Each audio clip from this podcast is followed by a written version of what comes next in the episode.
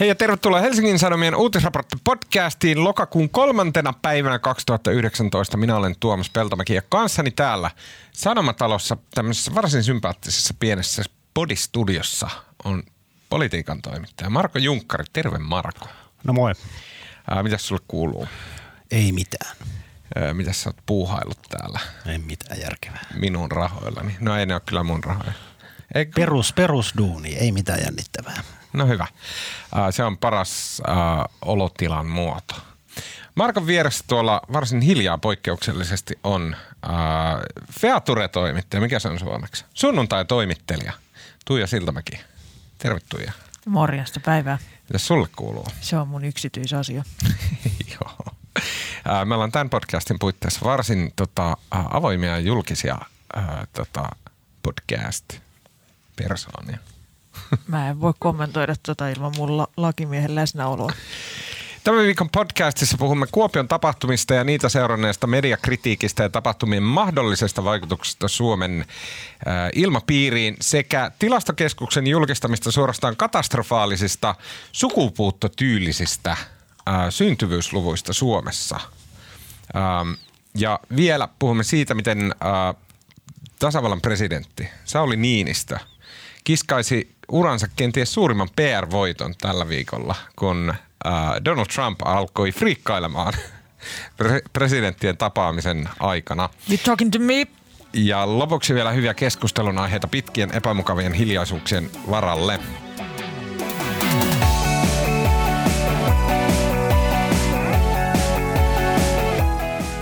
Okei.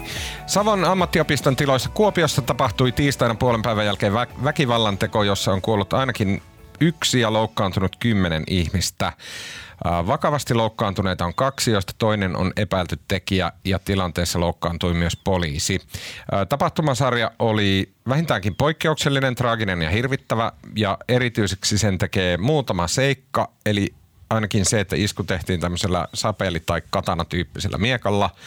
Ja vaikka poliisi tai media ei ole sitä jotenkin juurikaan huomioinut, niin kaikki iskun kohteena olleet ihmiset olivat naisia.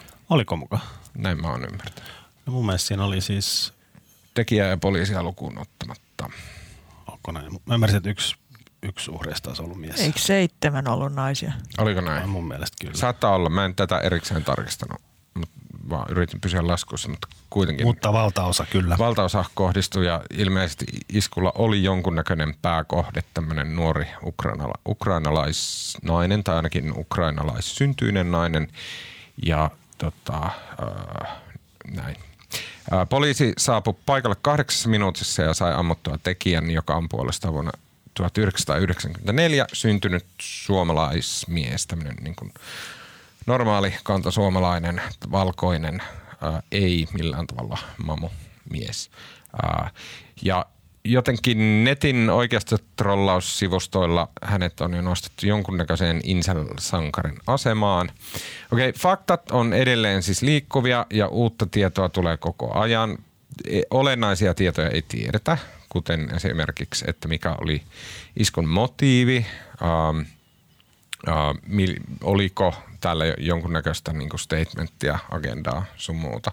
Mutta poliisi on päässyt tänään uh, ensimmäistä kertaa kuulustelemaan tätä iskun tekijää ja jossain vaiheessa sitten jonkunnäköinen arvio tästä tulee, tulee julki. Uh, tota, mä aloitan vähän ehkä tylsästi mediakulmasta.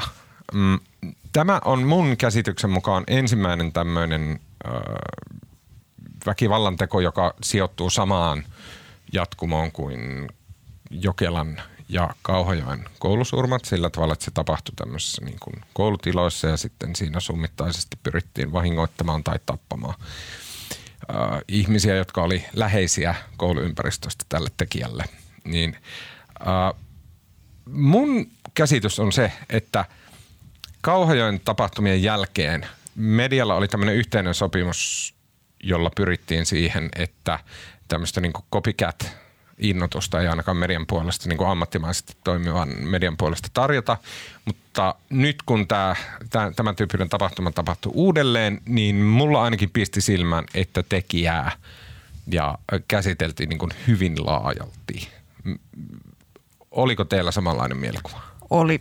Mun mielestä mua rupesi vaivaamaan heti jotenkin se, että rupesi tulee, että siis ainahan tä, tällaisten traumaattisten uutistapahtumien jälkeen ja etenkin se, kun se siellä Jokelassa toimittajat käyttäytyi niin sikamaisesti esimerkiksi haastatteli täysin niin shokissa olevia ihmisiä ja käyttäytyi hyvin ne niin kuin ei, tota, ei mitenkään journalistis-eettistä ja läpivalaisua kestävällä tavalla, niin sen jälkeen tätä niin kuin journalistis-eettistä krapulaa loiventaakseen ollaan kehitelty tällainen media otti Jokelasta opikseen mantra, mutta se nyt vähän vaihtelevasti toteutuu ja mun mielestä aina aivan, ne, aivan niin kuin li, liioitellun paljon vaikkapa taas niin kuin yritetty jotenkin profilo, profiloida tekijää, kun poliisi ei ole antanut tarpeeksi tietoja ja sitten on kaivettu kaikki, maho, kaikki mahdolliset, niin kuin, että kerran se ei sanonut käytävällä moi, niin siitä voi varmaan päätellä, että se on joku hullu.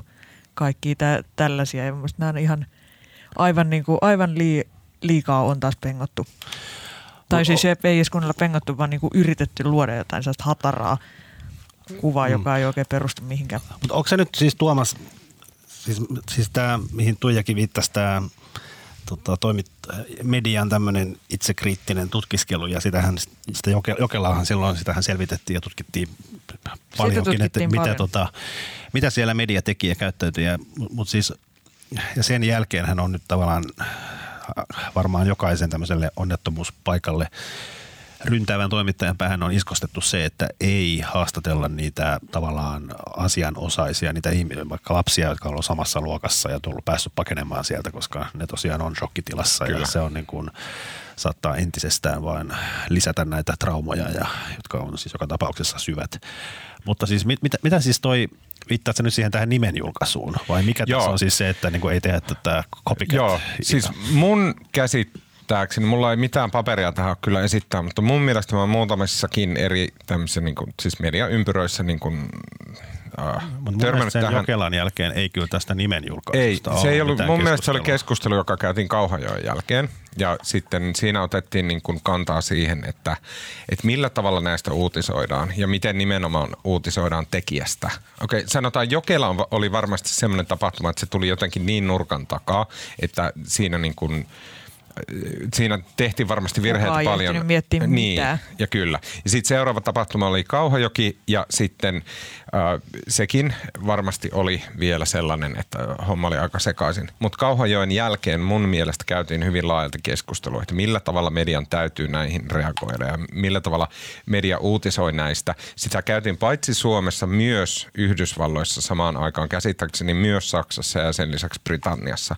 Ja yksi, mihin näissä, niin kuin, ja sitten näitä tähän veivataan kaiken maailman symposiumeissa ympäri maapalloa, niin yksi mihin päädyttiin aika laajalti oli se, että täytyy kiinnittää huomiota uhreihin eikä tekijään, koska ja niin kuin mediahan ei tietenkään halua, nimen, nimenomaisesti halua glorifioida tekijää, mutta koska medialla on, media on niin kuin sokea, oikea käsi on sokea sille, mitä vasen käsi tekee.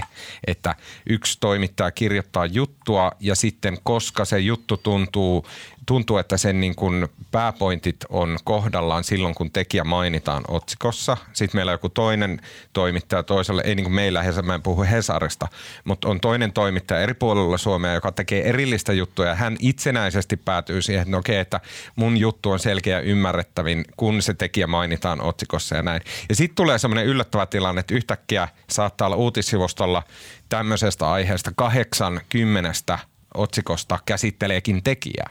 Ja sitten vaikka niissä otsikoissa lukis mitä, niin siltä ei voi välttyä. Tämä ehkä huomasin silloin, kun luin näitä niin kuin uutisotsikoita, jotka käsitteli näitä Kuopion tapahtumia, niin sillä ei pysty välttymään semmoiselta niin kuin hämärältä fiilikseltä, että joku niin kuin pahantahtoinen mystinen voima on laskeutunut – tänne Suomeen ja saanut jonkun hillittömän katastrofin aikaiseksi. Ja se, niin kuin, se tahtomattaan ilman, ilman niin kuin pahan tahtoisuutta median kannalta äh, puolesta, niin se luo semmoisen mielikuvan siitä tekijästä, että hän on jotenkin poikkeuksellinen, poikkeuksellisen kykeneväinen tai jotenkin tälle. Ja tätä piti mun mielestä välttää. Niin, varmaan, varmaan pitäisi, mutta ei kyllä onnistuta välttää. Ja kyllä näitä oli se oli siis esimerkiksi nyt oli Yle, kun se Yle sellainen juttu, missä jotenkin puhuttiin tavallaan kollektiivisesti Suomesta ja suomalaisista ja miten ne niin Suomi toipuu, toipuu tästä tai Suomi sydän sykkii jotenkin. Ja, mutta että, tota, samaan aikaan meillä niin sa- sanotaan, että joo, kaikkea sellaista niin liiottelu, liiottelua ja överidramaattisuutta ja kaikkea tällaista niin ylikorostamista pitäisi välttää, mutta oli Hesarillakin joku otsikko, että katso tästä, miten dramaattiset tapahtumat etenivät. Tarviiko sitä niin kuin erikseen, erikseen korostaa, että se oli vielä kuin dramaattista, mm. että siellä joku tappoi ihmisiä? Mm.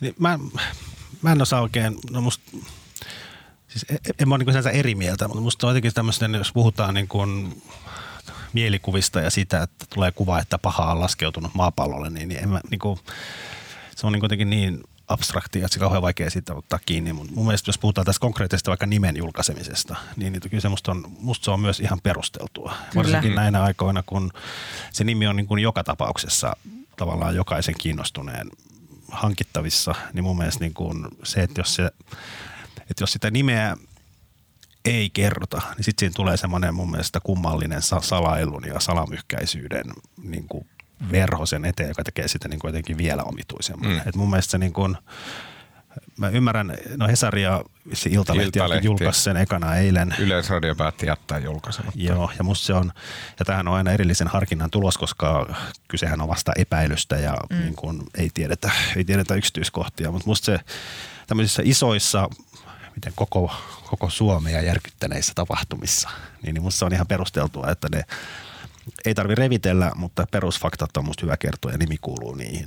Sitten se, ja sitten se, niinku, se, mikä sitten on aina se ongelma, kun sitten kaikki Suomen viestimet on sitten siellä paikalla ja toimittajat niin kun, vaikka miten olisi hienotunteisia ja näin, mutta kun meillä on sisäänrakennettuna sitten semmoinen uutiskilpailu ja uutisvietti, niin sitten se on jokainen – tiedon hippunen tämmöisessä tilanteessa on sitten niinku sen arvo niinku kasvaa niinku ihan käsittämättömiin mittasuhteisiin ja sitten julkaistaan semmoista kaiken maailman just naapurin naapurin kälyn. Se täsmälleen sama, täsmälleen sama asia kuin silloin, kun oli se Porvo poliisihomma. On. Me puhuttiin just tästä samasta asiasta, että sitten kun kaikki jahtaa sitten jotain, ne, kun samaa samaa, se, samaa uutista ja samaa selvitystä, niin sitten joka ikinen niin kuin ha, hammasharjakin käydään läpi. Ja. On, mm. mutta se on mun samaan aikaan musta se, se taas median tehtävä on tämmöinen tapahtuma, niin meidän pitää nyt mahdollisuuksien mukaan kertoa siitä kaikki olennainen.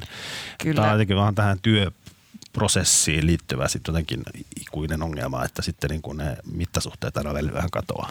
Kyllä, että mun mielestä esimerkiksi se yksi, mitä, mikä niin kuin jotenkin ihan ko- konkreettinen asia, josta mä kaipaisin jotain ne – tällaista meidän sisäistä, sisäistä itsekriittistä keskustelua on vaikka se, että missä määrin on vaikka niin jotenkin järkevää ja tarpeellista a, tehdä niin kuin jotain johto, yrittää tehdä jotain johtopäätöksiä siitä, että millainen tekijä on sen perusteella, että mitä niin kuin jotkut ihmiset jossain on sitten sanonut.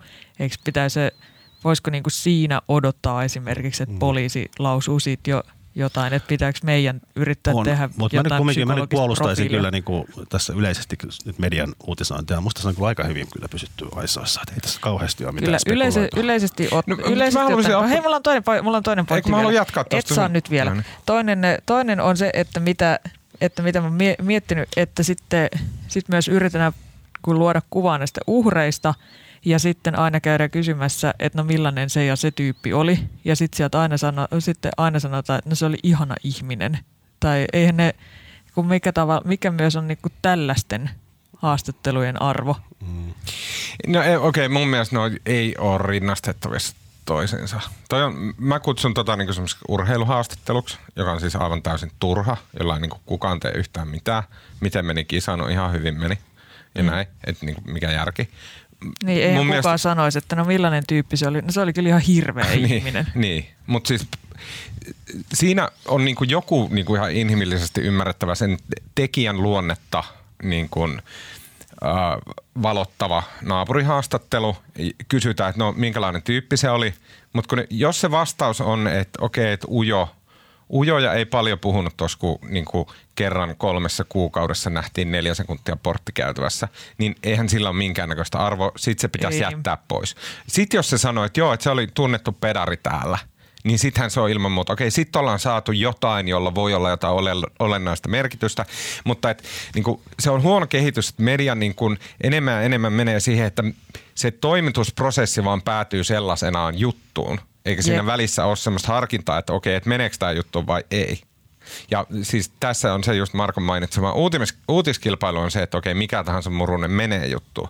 Vaikka vanhoina hyvinä aikoina, niin, niin välttämättä näin ei olisi ollut. Mutta sinänsä kyllä mä ymmärrän sen, että jos Suomessa olisi semmoinen kulttuuri, mikä Suomessa ei kyllä ole, että uhreja käsiteltäisiin ja nämä asiat voitaisiin käsitellä uhrien kautta, niin kyllähän ilman muuta siinä vaiheessa painetaan vaan ne hyvät asiat uhreista aivan sama, minkälaisia ne on. Et niin kuin se on osa jotain niin kuin kansallista surutyön tekemistä ja bla bla bla. Joo, no musta oli hyvä. Mä eilen kuuntelin netistä, että eilen tuli sen äh, keskusrikospoliisin tutkinnanjohtaja, onko se nyt mikä Haapala, Tero Haapalaksi se on. Miss, Mun- mun- vai mikä se? Ei kun joo, varmaan Tero Haapala. Se tekee aina kaiken KRPssä. Se tekee aina kaikkea ja saa musta aina kaikissa keississä tutkinnanjohtaja. Sillä on aika paljon hommia, mutta se, se piti sen, eilen sen info, mikä näytettiin livenä ja se oli, niinku, se oli jotenkin ihan absurdi se info, missä hän 20 minuuttia sanoi, että en kommentoi, mutta hän on sinänsä taitava, että se pystyy sanomaan tämän niin kuin en kommentoi tai en voi tuota vastata tai en tiedä vielä. Niin sille kauhean monella innovatiivisella eri tavalla, että se kuulosti ihan, se oli niinku ihan viehättävää. Mahtavaa. Mutta sitten se niinku ammattilainen. 20 minuuttia mun mielestä semmoista ihan täysin nollatietoa. Mutta sitten se jotenkin ihan sivulauseessa joku kysyi, että, niinku, että oliko siellä patruunoita kun siellä oli myös tämä ase. Mm. Niin se sanoi, että ei ollut patruunoita, koska se oli ilma-ase. Eli siinä ei ole patruunoita. Niin sitten se tavallaan niin kuin, mä en tiedä sanoiko se niin vahingossa se vai oliko se niin kuin tieto, mikä hän Tahallaan. tahallaan antoi. Mutta se on kumminkin, niin kuin, se oli musta ainut uusi tieto siinä 20 minuutissa, mikä tuli, että kyseessä oli tämmöinen joku ilmapistooli. Joo. Mä tota, mietin, myös, mietin myös siis tätä, että kun nyt on paljon puhuttu, se, on isoissa jutuissa käsitelty sitä, että on jotenkin tullut sellainen kuva, että tätä tekijää, tekijä on eniten koulukiusattu ja sitten jotenkin jätetty, jätetty porueiden ulkopuolelle tai jotain tämmöistä. Ja sitten mä kävin lukemassa niitä kommentteja, mitä tähän He- Hesarin koulukiusaamisartikkeliin on tu- tullut, ne on ihan sekopäisiä. Siellä on siis se, ootte sitten käynyt katsoa niitä? Mitä? Mä otin pari esimerkkiä. Siellä siis on, ne- siellä siis on niin tämmöistä settiä, että kyseistä ihmistä kiusanneet ovat osaltaan vastuussa siitä, mihin ovat tämän ihmisen ajaneet. Samoin ne, jotka ovat nähneet kiusaamisen ja olleet piittaamattomia. Ja toinen oli, että tosi huono asia, että koulukiusatun nimi julkaistaan, mutta kaikki ne koulukiusaajat saavat jäädä anonymiteetin suojaan. Ja sitten ilmaistaan toisin. Jos, on, jos asianosaisella ylä- ja alakoulut olisivat puuttuneet tiukasti ja asianmukaisesti kiusaamiseen, olisiko nyt yksi ihminen enemmän hengissä? Olisi. Onko asianosainen koulu vastuussa? On. Ovatko asianosaiset luokanopettajat vastuussa? Ovat. Tämä on niinku ihan päätöntä. Miten Sille, nyt oli aivan tismalleen oikein?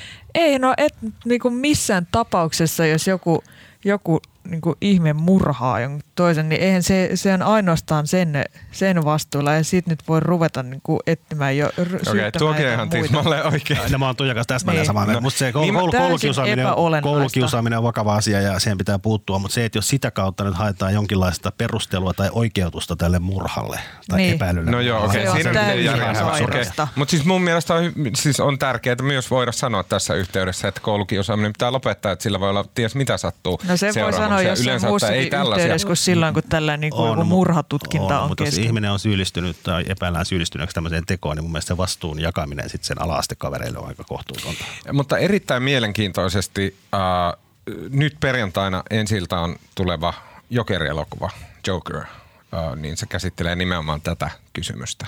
Ja sitä elokuvaa on syytetty siitä, että se on aivan liian ymmärtäväinen näille tota, inseleille ja, ja tota, massamurhaajille ja muille, koska siinä elokuvassa niin käydään läpi ja jatkuvasti perustellaan sitä, että miten eletty elämä johtaa siihen, että tasapaino järkkyy ja sitten se purkautuu väkivallaksi yhteiskuntaa vastaan.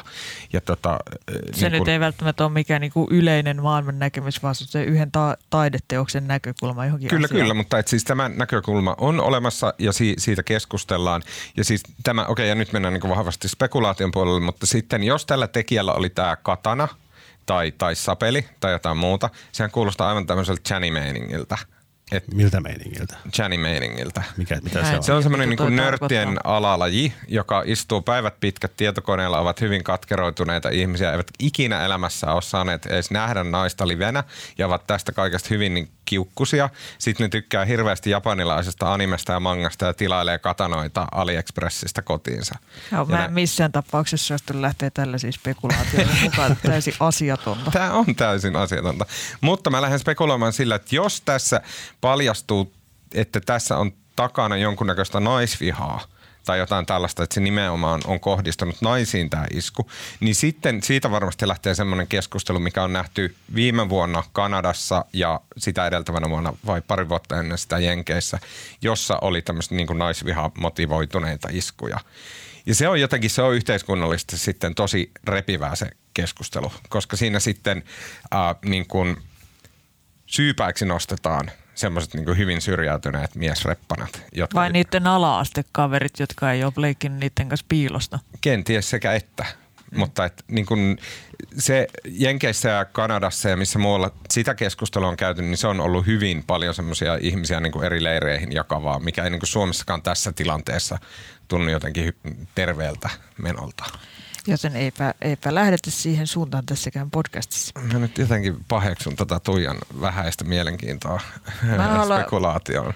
Kyllä mulle, mulla ei ole nyt se spekulaatio himo. Sen sijaan mä voin suositella, tota, että Suomen, Suomen Kuvalehdessä toimittaja Tuomas Pulsa kirjoitti kommentin näistä, tota, minkä suosittelen lukemaan, jos tällaiset niin media-asiat kiinnostaa. Hän kommentoi siinä, että miten media toimii tällaisissa tilanteissa ja se hänellä on, se, hän on itse ollut siis Jokelan lukiossa opiskelijana silloin, kun Jokelan koulusyrmä on tapahtunut ja hän kertoo sen, että millaista, tota, kertoo parissa, parin lauseella siitä, että millaista, me, miltä meininki siellä näytti. Mm. Oletteko te itse ollut tämmöisten tapahtumien jälkeen raportoimassa siinä? En, mä olin En oo- silloin en varmaan 15-vuotias, niin mä en ollut siellä paikalla kyllä. Ol- Olit sä siellä? Mä olin Sellon sen joukkoampumisen, tota, tai se Skupolli niminen tyyppi kävi ampuu siellä porukkaa, niin mä olin siinä sitten ihan ensimmäisiä toimittajia paikalla. Satuin asumaan Sellon vieressä. Ja sitten luonnollisesti Hyvinkäällä oli vastaavanlainen tilanne, niin mä olin siinä itse asiassa ihan eka toimittaja paikalla. Ja mä en tehnyt sieltä mitään järkevää, että jotain tietoa vaan välitin. Et mä en muista kirjoitinko mä kummastakaan tapauksesta mitään juttua, en välttämättä, mutta mä enemmän niin soitin soitin toimitukseen ja siellä sitten nakuteltiin näitä niin tietoja ylös, koska se on ollut niin kuin, se, just se tapahtumahetki, milloin mä oon ollut siellä. Mutta sen niin kuin, tavallaan toimittajan puolesta täytyy sanoa, että kyllä sen toimittajankin päässä on tosi kaoottinen se tilanne.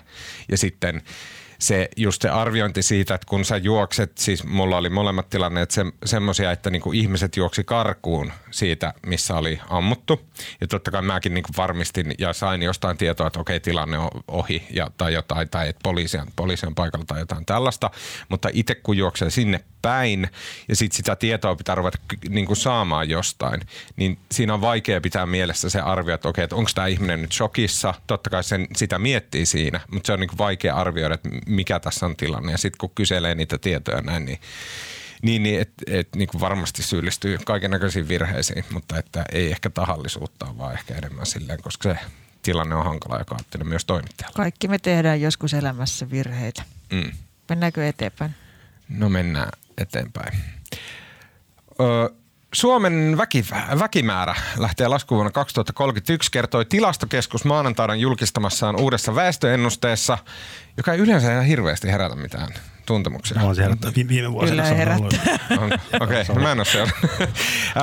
Tämän väestöennusteen mukaan suomalaisnaiset synnyttävät tänä vuonna 1,35 lasta. Eli Suomesta, Kiire tulee. Suomesta poistuu 0,65 ihmistä jokaista suomalaispariskuntaa kohden. Joo. Tämä oli mun oma matikka. En Eli- olisi ikinä voinut ajatella. Eli kokonaishedelmällisyyden vajoaminen, ää, se johtuu osittain lastensaannin siirtymisestä myöhemmälle iälle, mutta myös lopulliset lapsiluvut jää pienemmäksi. Ää, näin siis kommentoi akatemiatutkija Nefer-hankkeen johtaja Marika Jalovaara blogissa, jo- jossa kommentoi tätä aihetta. Syitä tähän tota, syntyvyyden laskuun on tullut niin monta kuin on kommentoivaa ihmistä ja organisaatiokin, or, organisaatiotakin. Ää, syypäänä on pidetty muun muassa työelämän etusijaa muuhun elämään nähden. Suomalaista perhepolitiikkaa, varhaiskasvatuksen resurssointia, sitä, että ihmiset ei ihan yksinkertaisesti vaan halua lapsia. Feminismiä. Sitä, että vieläkään Suomessa kumppanit ei ole tasa-arvoisia keskenään, koska esimerkiksi miesten kyselytutkimuksissa he on ilmoittanut tekemänsä kaikkein mieluummin lapsen androgyynia poikaa tai armeijan vääpeliä muistuttavan henkilön kanssa. Kyselytutkimuksen teki Tuomaksen mielikuvitustutkimus Oy. Ja miksi teitä mun jutusta Mutta, okei. Okay. Joo, ja, yritän vielä vähän aikaa, ehkä sitten tulee hauska. Ja laita puhelin pois päältä.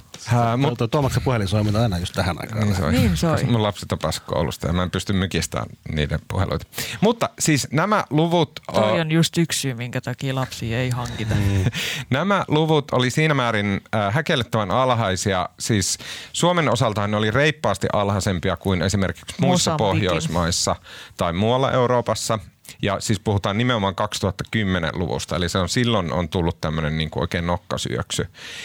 Että tämä keskustelu mun mielestä hienosti, tämä ei typistynyt sellaisiin, niin kuin, että puhutaan vain jostain tukirahoista – että mihin laitetaan minkä verrankin euroja ja bla bla bla. Se keskustelu käytiin viime syksynä, että kun tämä tuli viimeksi nämä luvut. Silloin oli nimenomaan se keskustelu painottu tota, lapsilisiin ja niin. lapsiperheiden tukeen. Että no, Kyllä. no synnyttäisitkö jos saisit tonnin? Niin.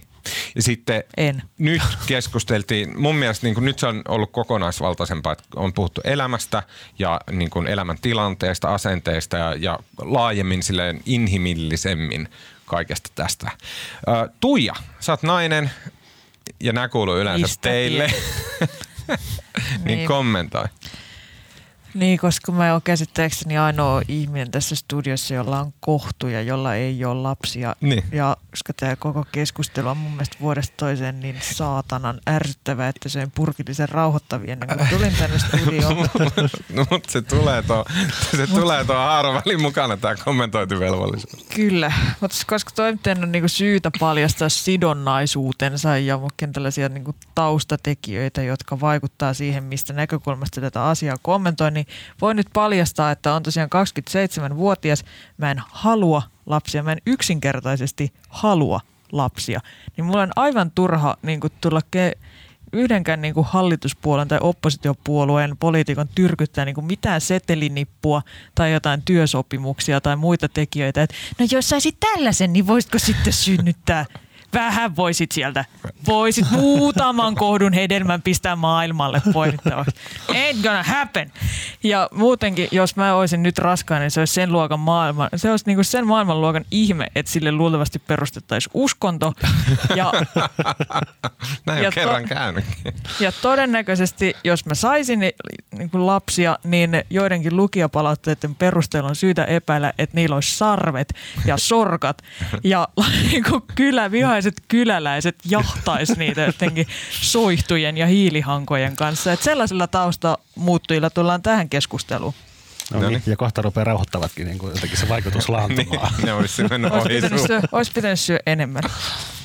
niin. No siis kun tällä, siis mun mielestä tällä keskustelulla on kuitenkin olemassa jotain yhteiskunnallisia ulottuvuuksia sillä tavalla, että ensinnäkin siinä on se taloustilanne, mikä siintää tulevaisuudessa. Ja itse asiassa about siinä, just kun mä rupean olemaan vanha, niin siinä, se on se vaihe, missä kaikki Siinä vaiheessa se rupeaa jotenkin kiinnostelemaan, niin. että kuka sun vaipat vaihtaa. Ja sen lisäksi niin kun jotenkin Suomen olot ja väestön, missä ne asuu ja mitä ne tekee ja näin, niin se vaikuttaa tähän.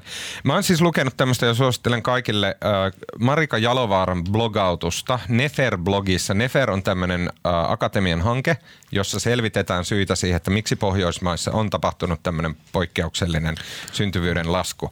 Ja Jalovaara kirjoittaa siellä blogissa ihan muutama pointti. Äh, esimerkiksi nelikymppisistä miehistä jo kolmannes on lapsettomia – ja naisistakin yli viidennes, kun muissa Pohjoismaissa osuus on naisilla jäänyt 12-14 prosenttiin.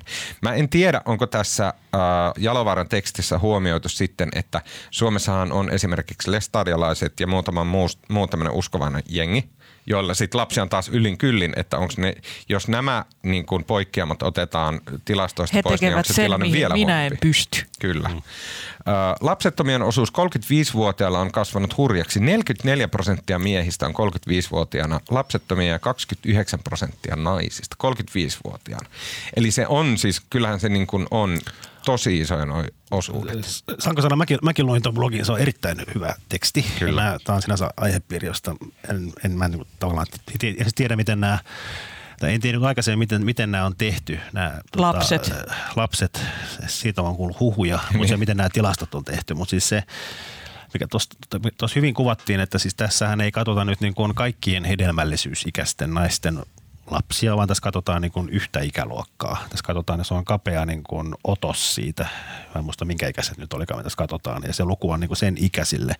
Ja se, että se laskee nyt näillä voisi ne nyt olisi, mä en muista, mutta jos on se 35-vuotiaat tai mitä ne olikaan, niin, niin sitten se tarkoittaa niin kuin joko sitä, että ne ylipäätään nämä ihmiset ei halua lapsia tai sitten se lastenteko aika siirtyy myöhemmäksi. Mun mielestä pointtina. katsotaan alle 35-vuotiaiden, siis niin kuin 35, äh, 25-35. Okay, ja sitten, että et osittain on siirtynyt sille myöhemmälle. Se on siirtynyt, mutta niin kuin tuossa oli hyvin, että kun se, se on nyt koko ajan siirtynyt myöhemmäksi, mutta nyt kun se jossain vaiheessahan se niin kuin, ei enää sitten kun ollaan jo viisikymppisiä, niin, niin sitten se ei enää, niin kuin, sit niitä lapsia ei välttämättä enää tule. Niin, niin, niin sitten tavallaan se johtaa myös ihmiset, jotka ei ole tehnyt sitä päätöstä, että ei haluaisi lapsia, mutta sitä lykkää jatkuvasti, niin se jossain vaiheessa vaikuttaa siihen, että niitä lapsia ei tule. Kyllä, ja yksi selkeä, yksi selkeä mitä, mitä siis näitä syitä voi spekuloida ihan, ihan loputtomasti, että onko, että onko joku niin kuin työma- työmarkkinoiden toimeentulon, kaupungistumisen,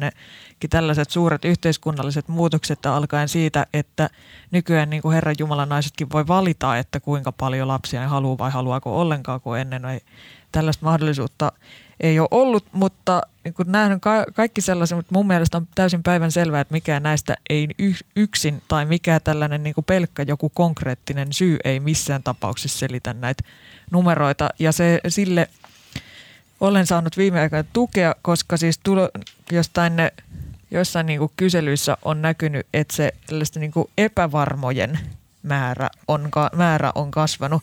Olisiko tämä ollut tuossa jossain Väestöliiton perhebarometrissa 2017 tai jossain sellaisessa. Siinkin on kyllä joku vitu haikara kannessa, mutta se oli muuten ihan asiallinen raportti. Mutta tuossa oli siis tota, vielä tuosta blogista. Sitten siinä oli mun mielestä siinä oli, siinä oli älyttömästi kiinnostavia pointteja ja myös siinäkin sanottiin, että ei se niin kuin tavallaan automaattisesti niin kuin lapsiperheiden etuuksien korottaminen, niin silleen, niin kuin se, on, se ei tavallaan ole, ole se pointti. Kyllä. Mutta tota, yep. mut sitten siinä oli tavallaan myöskin havaittu se, että itse asiassa niin kuin korkeasti koulutetut ja hyvätuloiset naiset tai perheet, niin, niin tavallaan niissä se lapsiluku ei ole laskenut yhtä dramaattisesti. Ja nyt se dramaattisin muutos on ilmeisesti vähän koulutetuissa, Kyllä. vähätuloisissa naisissa. Ja, ja oli... jo aikaisemmin niin kuin työttömät, työttömät heikko, heikko, vähätuloiset miehet niin se syntyvyys tai heidän lapsimääränsä on jo laskenut jo aikaa sitten, mutta nyt se laskee myös näillä naisilla. naisilla kyllä. Ja tämähän on niin kuin yhteiskuntapoliittinen Ja kysymys. se on mun mielestä se on semmoinen, joka on siis niin kuin vallitsevaa mielikuvaa vastaan, koska se mm. idiocracy-mielikuvahan on, että, että ne, jotka ei käy kouluja paljon, niin ne sitten yläasteen jälkeen niin rupeaa tekemään suurperheitä ja lisääntyy ja täyttyy täyttää Jep. maan. Ja sitten on tällaiset Tuija Siltamäen kaltaiset nirppanukat, niin, jotka ei suostu Neljä tohtorin tutkintoa ja loputon empiminen ja näin. Niin. Kun, niin. vaan, rä, kun vaan räplätään puhelimia koko ajan eikä mennä siivettäviksi. Niin. Toinen niin kuin mikä Jalavara, mun mielestä Jalavara siinä summassa, toivottavasti mä ymmärsin, ymmärsin oikein, niin hän summasi sen tällä tavalla, että perhemuodostus harvemmin kompastuu urahaaveisiin tai, ja työkiireisiin, mutta sitäkin useammin sirpaleisiin tai puuttuviin parisuhteisiin ja työuriin, mikä mun mielestä oli niin kuin siltikin yllättävä pointti. Se toinen stereotyyppinen mielikuvahan on se, että, että, niin kuin, että työt on ne, jotka ajaa sitä epävarmuutta Ö, tota, joka sitten myöhästyttää sitä lastentekoa. Mutta että tässä Jalovaaran jutuissa mun mielestä siellä, niin kuin siellä sun täällä viitattiin tähän, että myös niin kuin näin parisuhteiden luonne ja laatu ja mitta ja kesto ja tyyli ja kaikki muu, ne on muutoksessa ja ne vaikuttaa siihen, että, että tota, naps, ää, naiset sitten on lapsettomia. Esimerkki, on joka siellä on... päivän selvää kelle tahansa paitsi jokin poliitikolle. On, mutta se on, se on, mutta onhan se siis mun mielestä parisu, siis paris, parisuhteisiin on Antti Rinteen niin kuin kauhean vaikea vaikuttaa. Niin. Mun mielestä se niin kuin, sit jos, jos puhutaan niin kuin taas niistä Olisi hauska nähdä, kun se yrittäisi. Semmoisena amorina järkkäisi parisuhteita, mutta siis niinku... Antti, jos kuulet tämän, niin homma mulle jotkut kuumat sokkotreffit. Katsotaan, mitä tapahtuu. Ehkä voi ruveta lapsia putoilemaan, kuka tietää. Mä, mä tein siis joku viikko sitten tein jutun sieltä Kainuusta ja siellähän on, niin kuin, sehän on häkellyttävä se tilanne, missä tota, missä Kajaanista lähtee nuoret lähtee muualle opiskelemaan eivätkä palaa ja naiset lähtee opiskelemaan, nuoret naiset lähtee opiskelemaan enemmän kuin miehet. Ja sinne se on niin kuin ihan vinksallaan se Kainuun väestörakenne 18-24-vuotiaissa, että siellä on niin kuin huomattavasti enemmän miehiä kuin naisia. Ja, sit taas, niin kuin se ja sen kyllä huomaa. Ja sinne jää sitten nämä, lainausmerkeissä nämä aikamiespojat jää sitten sinne kylille notkumaan. Ja tähän johtaa sitten niin kuin tähän johtaa sitten siihen, että jossain on sitten taas enemmän nuoria naisia kuin nuoria miehiä, mutta se nyt ei suurissa kaupungissa se tavallaan tasottuu. Mutta joka tapauksessa tämä muuttoliikehän on poikkeuksellisen voimakasta. Niin Ja kyllähän se niin sotkee tämän perinteisen parin muodostuksen, Kyllä. jolla on menty naimisiin sen naapurikylän tytön kanssa tai pojan kanssa.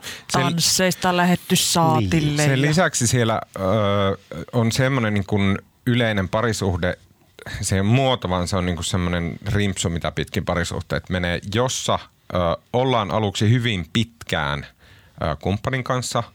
Sille niin kuin, siis puhutaan, että mennään niin kuin reilusti päälle kaksikymppiseksi, lähemmäs kolmeekymppiä. Näin ollaan saman par, niin kuin kumppanin kanssa – ja sitten kun siinä tulee sitten niin kuin tavallaan olennaiset kohdat, että okei, että ruvetaanko tässä sitoutua siinä mielessä, että tehdään perhe, niin siinä vaiheessa se parisuhde loppuu.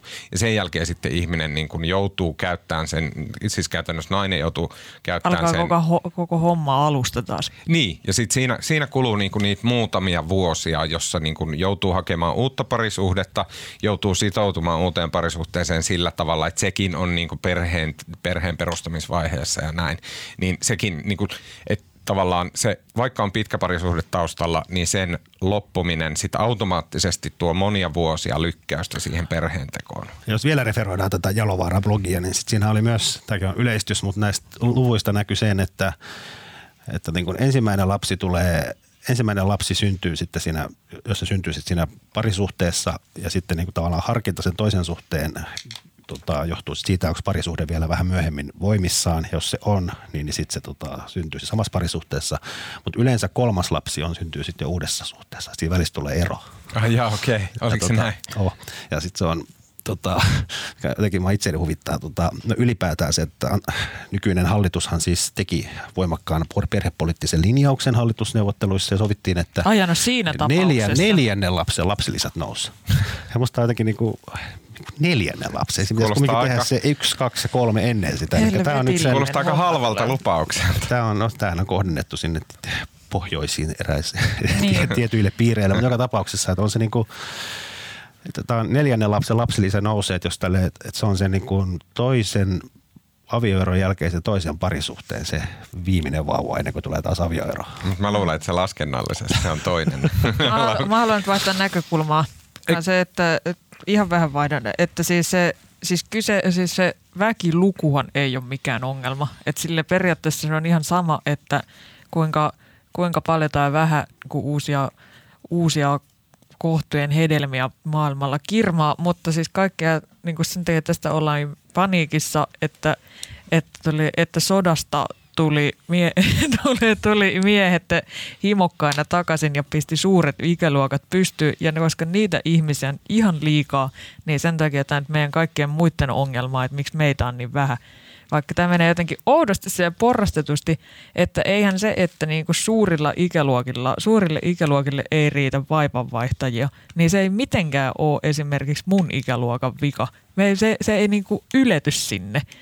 Että vaikka mä hankkisin nyt kahdeksan lasta niin kuin nyt heti, niin ne alkaisi, niistä olisi jotenkin tuottavia vasta 25 vuoden päästä. Et ei niistä ole niinku sille tälle Eli sä oot niinku niinku, sä oot niinku, sä oot niinku syytän, mitään. sä oot syytän kaikkea. Mutta sit, Mä oon syytän ihan sehän on, kaikkea. it, mä oon itse syntynyt vuonna 69 ja mähän on siis, mä- mähän on, ihan superpienet ikäluokat. Et se on Mm. itse asiassa sitten niinku suuret ikäluokat, jotka syntynyt silloin 45-48. Suuret ikäluokat itse mokasten homman, kun niin, ei hankkinut sairaasti ja lapsia. silloin, ja silloinhan tuli e-pillerit ja muut silloin 60-luvulla, niin, niin sittenhän tavallaan ne Sekin lyk- paholaisen keksintö. Kyllä, ne- se, se lykkäsi sitä lastentekoa ja siis suurin esimerkiksi syntyvyyden romahdus suurempi kuin nyt on tapahtunut silloin, Silloin, kun e-pilleri tuli. 60-70-luvun Mutta taitteessa. sehän totta kai ihan luonnollista, että silloin otettiin ehkäisy käyttöön. Niin ja silloin ja myös tota, koulutusmahdollisuudet lisääntyi ja ihmiset rupesivat saamaan lapsia myöhemmin. Mm. Mutta mä oon kumminkin, mä oon niitä superpieniä ikäluokkia. Niin. Mm, sä oot Eli- se uhri tässä. Niin. niin. Haluaisin nostaa senkin esille. Sitten mua kiinnostaa se, tämä muistuttaa samalla tavalla ilmastonmuutosta tämä aihepiiri, että tämä niin kuin kiivautuu ja, ja niin kuin sotkeutuu ja puuroutuu ja tämä on semmoinen, mistä on hankalaa puhua ilman, että joku Ja myös suuttuu. ilmastonmuutoskeskustelua varten tästä on joutunut hakemaan reseptin rauhoittavia Mutta lääkkeitä. eikä tästä ole hankala puhua. On tästä hankala puhua. Miten niin? No, tämä nyt on... Ei näytä siltä, kun tästä puhutaan niin helvetisti koko ajan. Siis hankala puhua ilman, että, siis hankala puhua tarkoitan sillä, että ilman, että siinä tulee niin kuin herkästi riitaa ihmisten välillä. Niin, Anna si- joku sellainen keskustelu, mistä ei tule nykyään helposti Se riitaa ihmisten välillä. Niin, mutta siis eikö tämä nyt ole, eikö me tultu siihen tulokseen, että ju- julkinen valta nyt ehkä, jos talous kasvaa ja ihmisillä on paljon töitä, niin sillä saattaa olla joku vaikutus, mutta tu- tulon, tulonsiirroilla, aina mä sanon loppuun, tulonsiirroilla ei välttämättä ole niin suurta vaikutusta tähän ja ainut ratkaisu Suomen väestö rakenteen ongelmiin on sitten tämmöinen laaja työperäinen maahanmuutto. Joo, se on kyllä. juuri näin. Ja se, mä näin kerrankin, pitää, keho, pitää kehua, että kerrankin näin järkevän tweetin. Se ei ollut siis tota, pois lukien suosikkitilini Aleksis Sappikivi, mutta siis ke, eräs Twitter-käyttäjä, jonka nimeä en enää muista, voi laittaa shoutouttia, jos tunnistaa tweetin omakseen, mutta hän kysyi, että, että eikö tämä periaatteessa aika outo tapa ajatella, että niin ihmisten määrän pitää mukautua siihen, että miten ne, joku valtio pysyy pystyssä, että miksei hyvinvointivaltio voi mukautua ihmisten määrään. Niinhän sen pitäisi Niin, mennä. että mun ilman mielestä mä haluaisin jotenkin niinku jatkaa. Mut toisaalta ei me voida kohta niitä senioreita listiä. hiljaa. Siis mä haluaisin jotenkin miettiä, jatkassa niinku aina pohtimista, että kuka ylipäätään on keksinyt tällaisen systeemin, joka pysyy pystyssä ainoastaan silleen, että tulee koko ajan lisää ihmisiä. No se oli se Rooman klubi, joka rupesi selittämään näistä jatkuvasta kasvusta ja muista. Nehän Mutta tuossa mainitsit äsken Ilmasti. ilmastonmuutoksen, mutta sehän tähän ratkee sillä, jos niinku tämä Suomen väestö rupeaa alenemaan 2030-luvulla, niin se oli.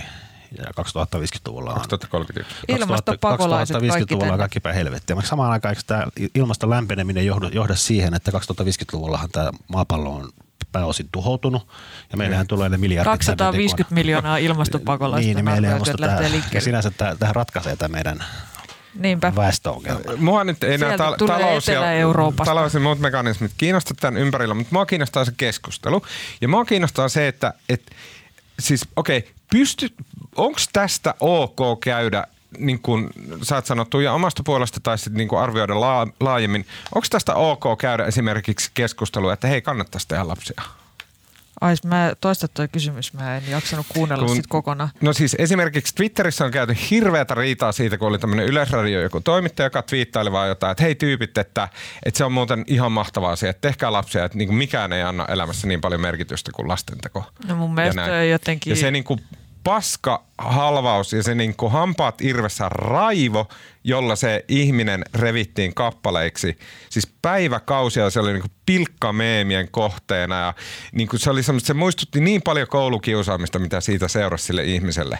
Ja niin kuin, et, Et miten kyllä- tästä, niin onko tämä semmoinen aihe, alue tässä isommassa ongelmassa, joka vaan, että et se ei ole enää ok. ei, kyllä niinku, toi- ei puhuta siitä, että jos ihmiset on tehnyt omassa ylhäisessä yksinäisyydessään valinnan, että minä en halua tätä, tämä ei ole mun juttu, niin sen jälkeen ei ole soveliasta enää keskustella siitä. Onko se näin? Saa, kai, tota, tietenkin tärkeintä on, että asiasta keskustellaan, kuten vanhana pääkirjoitustoimittajana hyvin tiedän, mutta siis se onhan tollainen, siis se ensinnä, ensinnäkin pitää tuomita tällainen niin kuin hirveä someväkivalta. Mä en ole tätä, tätä tapausta nähnyt, mutta ihan ne ihan tietysti pöliä mennä jotain ihmistä repii kappaleeksi sen takia, että se on kerran sanonut jotain tyhmää, se on lapsellista ja typerää, lopettakaa se heti. Mutta se eihän ne, kai, kai, jotenkin ihan järjetöntä on myös se, sellainen, että ajattelee että ylipäätään niin kuin yleistää minkä tahansa jotenkin oman kokemuksensa, että hei, no koska että mulla oli tämmöinen kokemus, niin se on myös teidän kaikkien muiden kokemus. Jolla, että eihän se tota, Mut jos tavallaan... Kyllä se nyt on vähän niin kuin ty, typerää mennä silleen hu- Mut ei, huutelemaan, ei, että kun- hei, no niin. et kun mulle... Että Mutta onko se niin typerää? Koska sehän on niinku No, se silloin, nyt vähän niinku silloin puhutaan outoa. kokemuksesta, joka on niinku toisella on. Mutta kukaan ei ole pyytänyt sitä kokemusta. Mm. Tavallaan, että sä jos joku sä niinku voisit ihan- pyytäisi, että niinku, hei, jos mä tekisin vaikka sellaisen Mut jos Facebook-posta- niinku- jos mä tekisin Facebook-postauksen, että hei, kertokaa mulle myönteisiä kokemuksia lasten hankkimisesta. Mut jos niin sanotaan- tässähän- eihän niinku kukaan, jos kukaan ei ole se on- pyytänyt, se että on hei, eri asia, tulla jos sä oot tyrkyttää niinku- mulle sun näkemyksiä lasten hankinnasta. Se on eri asia, jos sä, saat, jos sä oot omassa huoneessasi näin ja istut siellä vaan rauhassa sohvalla ja sitten joku tulee ovesta sisään ja rupeaa papattaa sulle. Mutta jos tämä on se yhteys, missä me käydään, käydään niinku julkista keskustelua tästä asiasta, niin siis se, että ky- kyllähän niinku sun Kyllä kannattaisi, tällaisia mielipiteitä saa esittää. jos me puhutaan media-alasta, niin sit, jos sulla on ollut ihan mahtava hi, tota, kokemus Aviisin päätoimittajana Tampereella, Mä en ota tohon kantaa näin. julkisesti. ja mulla taas ei ole mitään kokemusta niin kuin ei päätoimittamisesta eikä avisin päätoimittamista, niin ilman muuta, sä oot se, joka tietää minkälaista se on, niin kyllähän sulla on silloin, niin kuin, kyllä sä voit sanoa, että se on muuten aivan mahtava juttu, että kannattaa tehdä. Niin, no tällaista rinnastusta nyt ei välttämättä ole järkevää tehdä. Mitä niitä oli? Halusin- Aivan looginen ja rautainen oli- rinnastus. Mä, mä olisin käyttää puheenvuoroa.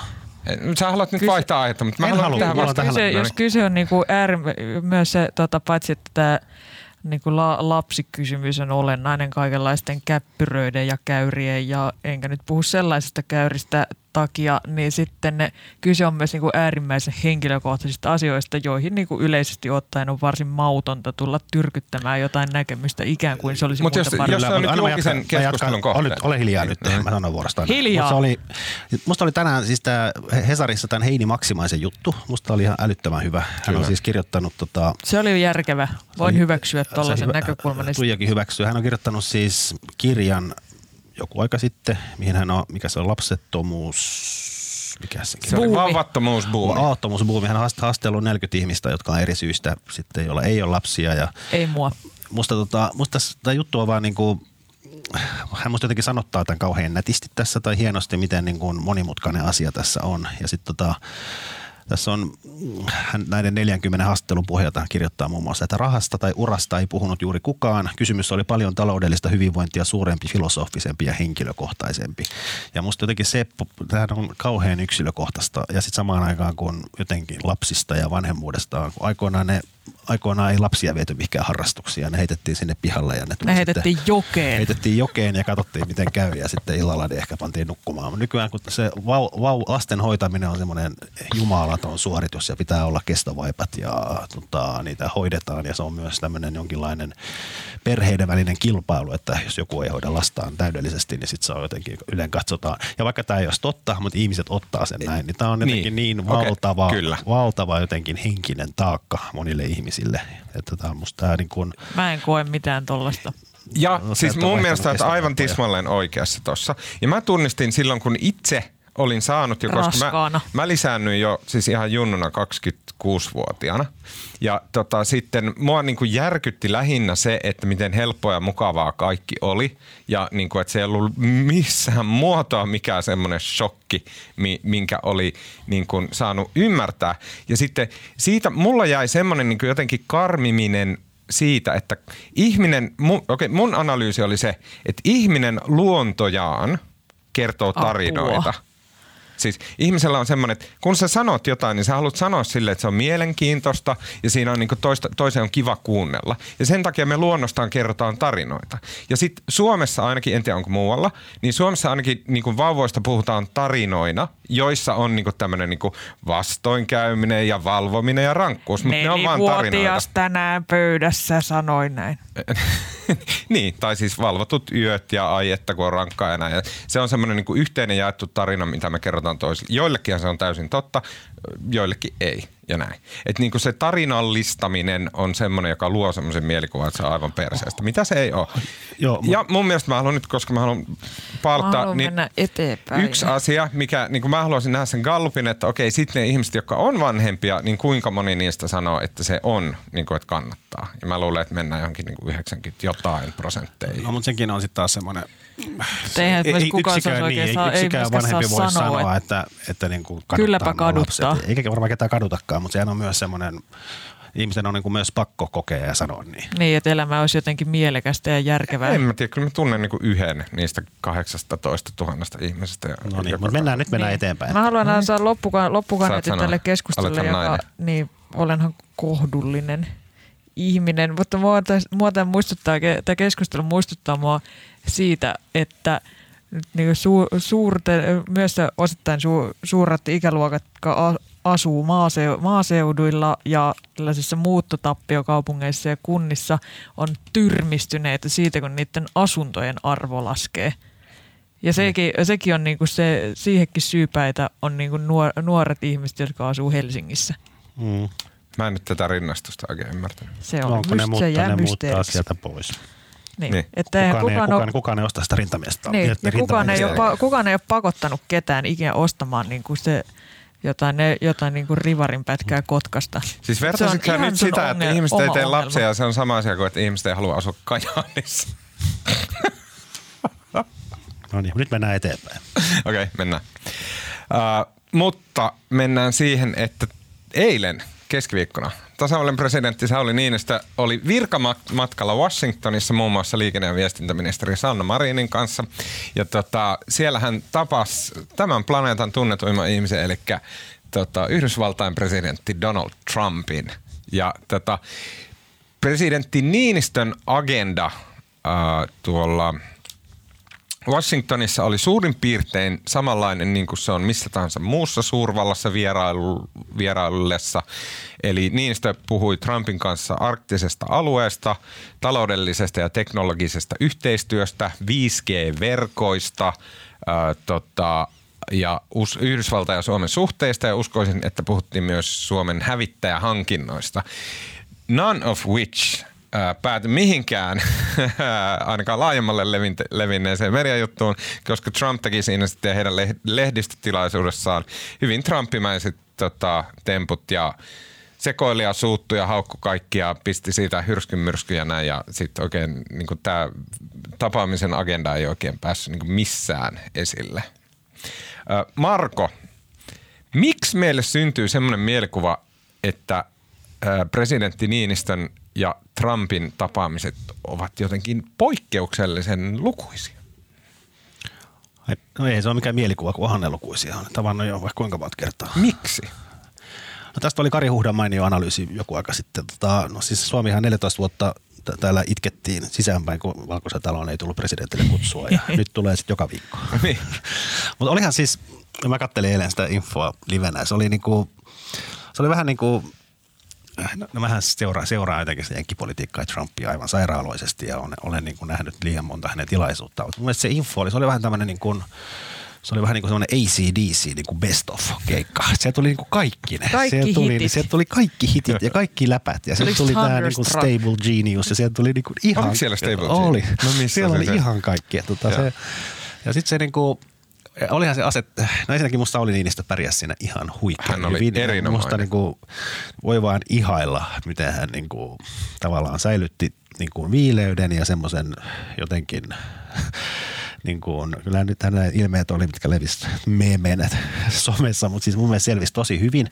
Ja onhan toi niin kuin tosi hankala paikka olla semmoisena niin kuin täysin, ei edes statistina, vaan niin kuin, oikeastaan niin kuin, ihmisellä ei ole mitään tekemistä sen tilaisuuden kanssa. Sä yrität vieressä. nyt vaan pehmitellä kokoomuslaisia, jotka on suuttunut siitä, että sä oot vainonnut niitä viikkokausia. Ai niin, kun me ollaan Unkarin tiellä. Eikö se ole sinä, joka meitä vei Unkarin tielle? No näin, Juho tällaisiakin. Mutta tota- tällaisiakin väitteitä on esitetty.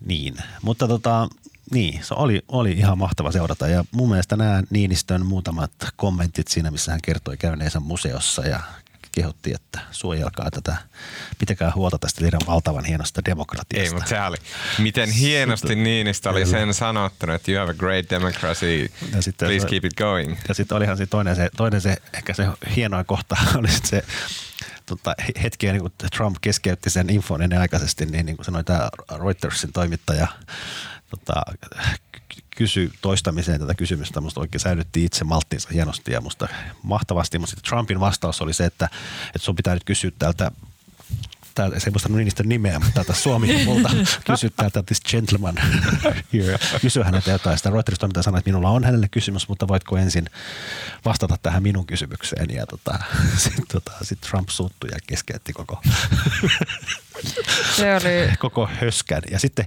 ai niin, sitten välissähän Niinistö sai, niin kuin siinä ennen tätä, sitten, sitten se Trump pakotti, niin Niinistölle osoitettiin yksi kysymys, mutta eihän Trump antanut Niinistö vastata siihen, niin. rupesi itse vastaamaan. Se just parasta. Joo, ja sitten myös se Mä pidin erityisesti siitä giffinä maailmalle levinneestä tilanteessa, jossa Trump koskettaa Niinistön polvea ja niin Niinistö he, heilauttaa. Siis se Niinistön käden liike on niin Se on sellainen, upea. niin saa, että pystyy saamaan se, että niin tässä mun tilanteessa, niin sitten se, on, se olisi hallitus tai joku käppyrä, joka tulee kysymään sille, mitä jos lisääntyisi. uh, asiapuolelta minua kiinnostaa se, että, ja tämä on ehkä sulle Marko, kun tunnet Suomen niin kun, poliittisen koneiston ja, ja viranomaiskoneiston toimintaa. Ai minä en naisena voi tuntea sitä. Sulla on kohta ja se sekoittaa sun pään. se on totta. Tätä, onko Suomessa olemassa semmoista tapaa tai tilannetta, missä kun Trump haluaa Niinistön käymään siellä, jotta Suomi ostaa 50 miljardilla hävittäjät juuri Trumpin valitsemasta tehtaasta Yhdysvalloista. Ja tämä varmasti on se, mitä Trump havittelee. Ja Trumpille tämä ei ole minkäännäköinen ongelma, mutta Suomessa on ehkä semmoinen ajatus, että tämä ei ole todellakaan ok, vaan tämä on jotain ihme neukkumeininkiä. Niin, mutta onko olemassa Suomessa semmoista, että okei, että Niinistö käy jotenkin sanomassa jostain virkamiesten kautta, että no miten, olisiko mitenkään, onko ne jenkkihävittäjät hyviä, että voitaisiko me päätyä sinne?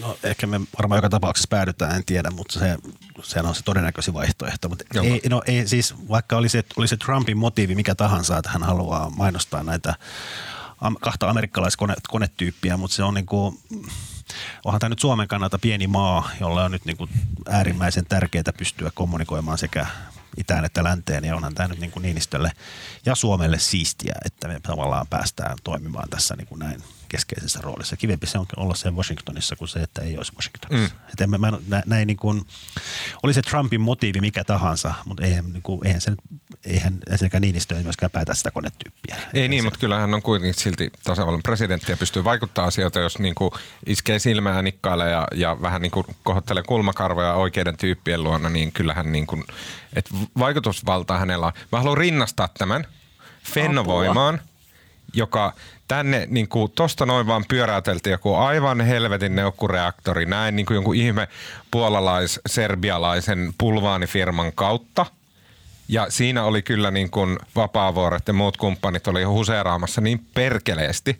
Niin miksi, okei, että jos meillä saadaan tänne ydinvoimalla, tai siis joudutaan ottaa tai miten vaan, ja se tehdään tämmöisellä aivan ihme suhmuroinnilla, niin miksei sitten, eikö meidän kannattaa suhmuroida itsellemme myös jenkkihävittäjät, ja peräti jos Niinistä olisi niin kuin fiksu mies, niin se suhmuroisi äh, Amerikan halki suomalaiset 5G-verkot, jotka sitoisi meitä taloudellisesti sinne päin, ettei me olla vaan nyt yksi joku venäläisen reaktorin takapiha. Mä Kysymys oli kärjekäs, kuunnella mutta kysymystä kokonaan, niin Marko voi vastata. No en, mä, en, en mä osaa, mä, mäkään oikein ymmärtänyt tätä, mutta siis, se, no, mutta siis no, ei tarvitse toista, kyllä mä sen verran, mutta niin. siis... Ei tarvitse toista. Savage burn. Niin, no siis onhan Suomi ei ole Naton jäsen ja Suomelle tavallaan suhteet Yhdysvaltoihin on äärimmäisen tärkeät, koska me ollaan huolissaan, mitä idässä tapahtuu. Ja se nyt on varmaan, mun mielestä se Suomen hävittäjävalinta on se, että kävi Niinistö miten monta kertaa tahansa valkoisessa talossa. Niin kyllä siis se, kun Suomen hävittäjävalinta todennäköisesti joka tapauksessa, niin se meni viimeiskin, otettiin Hornetit ja siinä oli turvallisuuspoliittinen taustasyy. Että kyllä mm. mä luulen, että siinä on samat syyt on edelleen voimassa, mutta kyllähän se, että jos tämän asian tiimoilta Suomi pääsee näin tiiviisti keskustelemaan maailman tunnettuimpien maailman johtajien kanssa, niin, niin sehän on ihan hyvä. Et en mä, niin kuin, en mä näe tämmöistä niin kuin, en mä tämmöistä koplausongelmaa tässä näe, jos mm. se oli sun pointti, koska ei musta on niin kuin tavallaan kaksi eri asiaa. Ja Suomessa ne, toinen prosessi menee kumminkin omaa tahtiaan ja sitten päädytään sen jälkeen. Niin, just. Mutta mä en usko, että vaikka tämä muuttaa sitä asiaa mitenkään. Okei. Okay. Paitsi, Niinistö... paitsi nythän on toinen vaihtoehto, sitten nythän on, se päätetään 21 tämä hävittäjätyyppi ja toinen vaihtoehto on sitten ruotsalainen ja onhan siinäkin tämä puolustuspoliittinen aspekti, koska Ruotsi on meidän kaveri ja kohta ollaan valtioliitossa. Ai mahtavaa. Niinistö on tavannut Trumpin useammin kuin esimerkiksi Emmanuel Macron, mikä Näin kuitenkin kertoo jotain. Mutta jotenkin, siis siinä, jotenkin siinä asetelmassa oli taas jotain niin huvittavaa. No, ensinnäkin se, kun se Trump ei selvästi muistanut sitä Niinistön nimeä, kun se puhuu vaan tämä... This gentleman. This gentleman. ja, ja sitten se, niin kuin, kun muistaa, mitä hän on tavallaan tämä – sitähän sinä, ne istui siinä aikaisemmin, ne istui siellä nojatuoleissa ja toimittajat pääsivät esittää pari kysymystä, niin, niin Trumphan oli leikkisesti luonnehtunut, että tämä hiljainen, vähän puhuva mies Suomesta ja suhtautunut silleen niin kuin leppoisan ylenkatseisesti Suomen presidentti.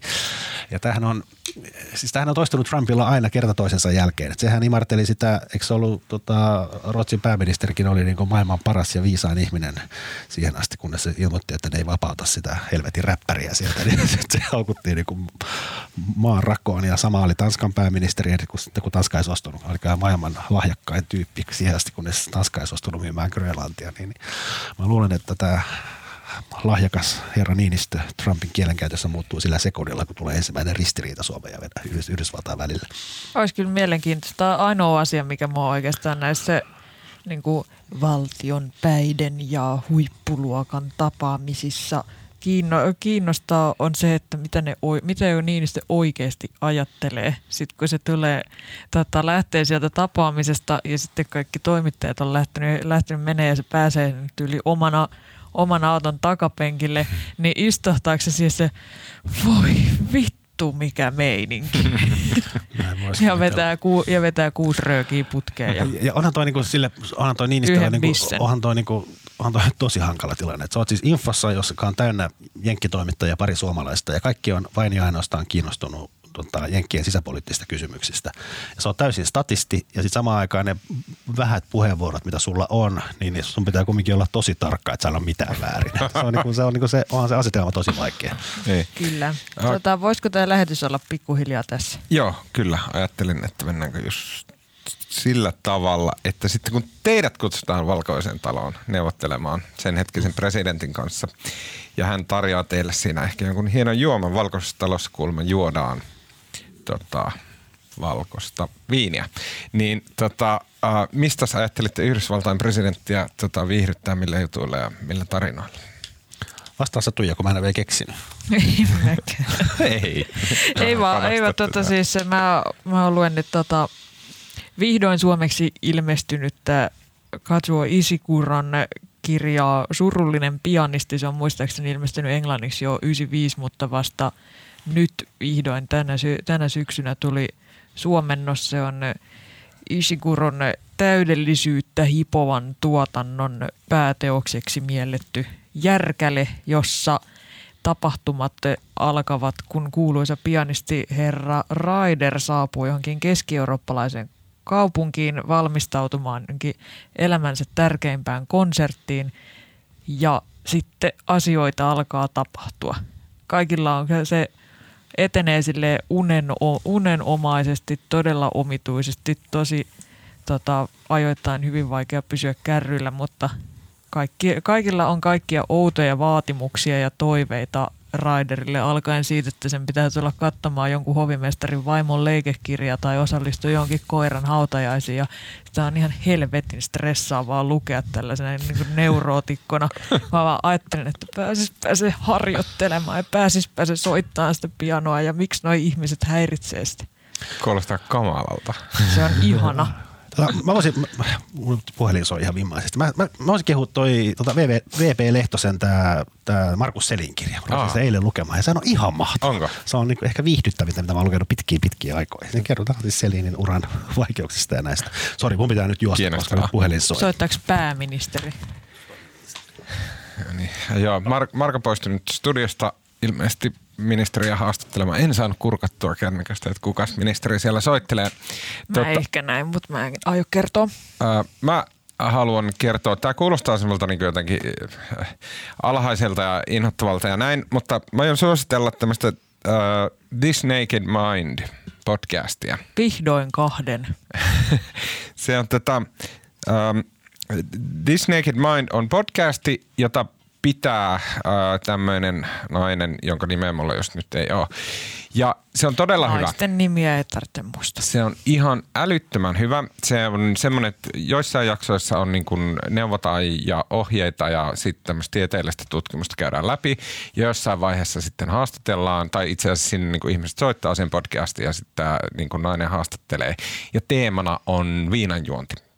Hmm. Ja, Ryyppäyspodcast. Niin, mutta ryyppäämisen lopettamispodcast. Ai jaa. heti tylsemmin. Mä suosittelen tätä sen takia, että ö, monet ihmiset, jotka on mun ikäisiä, niin ne miettii, että rupeisiko lopettelemaan viinan käyttöä, koska se niin rupeaa olemaan todella raskasta ja niin kuin se pilaa viikonloput ja näin päin pois. Mutta sitten toisaalta kun viinanjuonti on ihan mahtavaa ja kivaa, niin, niin sitten se, se ei niin kuin huvita. Ja sitten mä suosittelisin tätä podcastia sen takia, että tämä on semmoinen helppo tapa päästä vähän niin käsittelemään sitä asiaa, koska sinne soittaa ihan normaalit tyypit. Sitten ne kertoo, että miten ne päätti lopettaa viinanjuonnin, minkälaista niiden viinanjuonti aiemmin oli, mitä kaikkea on tapahtunut, minkälaista ollut sen jälkeen ja näin. Tämä on silleen niin kuin, mä yritin pähkäällä tätä ja tämä on niin kuin varmasti matalin kynnys lähteä jollain tavalla miettimään sitä omaa ryyppäämistä ja niin. muuta. Ja Eli sober, sober kurious. Joo, kyllä. Just tämmöiseen meininkiin Selvä tarkoitettava. Luetko se, on, se nyt mainoksen ja saanko mä nyt poistua? This Naked Mind äh, tota, podcast, suosittelen sitä. Miksi sä muistan, muistuttanut, että mun pitää lukea tuo mainos? Koska mä en jaksa kuunnella sitä, kun sä luet sen kesken lähetyksen. Hei. Se on paljon parempi, että jos yksin lukee sitten tänne studio. Tämä on jotenkin todella ikävästi tehty. Hyvä. Sellaista elämä on. Ei Ki- tämä kuule reilua meille kellekään. Kiitos Tuija Siltamäki. Kiitos, hei. Tämänkin podcastin siis sponsoroivat Helsingin Sanomien tilaajat. Hesari on merkittävin täysin riippumaton suomalainen media, jossa on joka ikisenä vuoden päivänä kovaa uutista, syvällistä taustoittavaa journalismia, ulkomaan uutiset, internetin ja somen viimeiset käänteet, uusimmat trendit, tekstiä, kuvaa ja ääntä ja kaiken tämän saat va- aivan omaksesi alkaen vain 9,90 euroa kuussa. Ja mikä vielä parempaa teille, rakkaat podien kuuntelijat, on varattu ihan oma täysin ilmainen kuukauden kokeilutilaus osoitteessa hs.fi kautta parempaa kuunneltavaa. Eli Menette osoitteeseen hs.fi kautta parempaa kuunneltavaa, täytätte tietonne ja saatte Helsingin Sanomien koko sisällön, timanttijutut, podcastit ja ääniversiot kuukausiliitteen jutuista, uutiset minuutti minuutilta, näköislehdet, HS-kirjaston viikon kirjan ja tekstihaun kaikkiin HS-lehtiin vuodesta 1904. Eli kaikki tämä vaan podcastin kuuntelijoille, kuuntelijoille osoitteesta hs.fi kautta parempaa kuunneltavaa. Eli vielä kerran, näytetilaus tilaus ei sido mihinkään, kestää kuukauden ja loppuu itsestään siihen. Ja sen saat sinä, koska kuuntelet tätä podcastia. Joten käy hakemassa se itsellesi osoitteesta hs.fi kautta parempaa kuunneltavaa. Okei, siinä oli kaikki tältä viikolta. Mä jään tänne studion yksin, koska äh, Marko häipy puhelimeen ja Tuija häipy muuten vaan. Äh, mun nimi on Tuomas Peltomäki ja Leikkauksen äänen meille tekee tällä viikolla Esa Juntunen ja tehdään me silleen, että kuullaan taas ensi viikolla.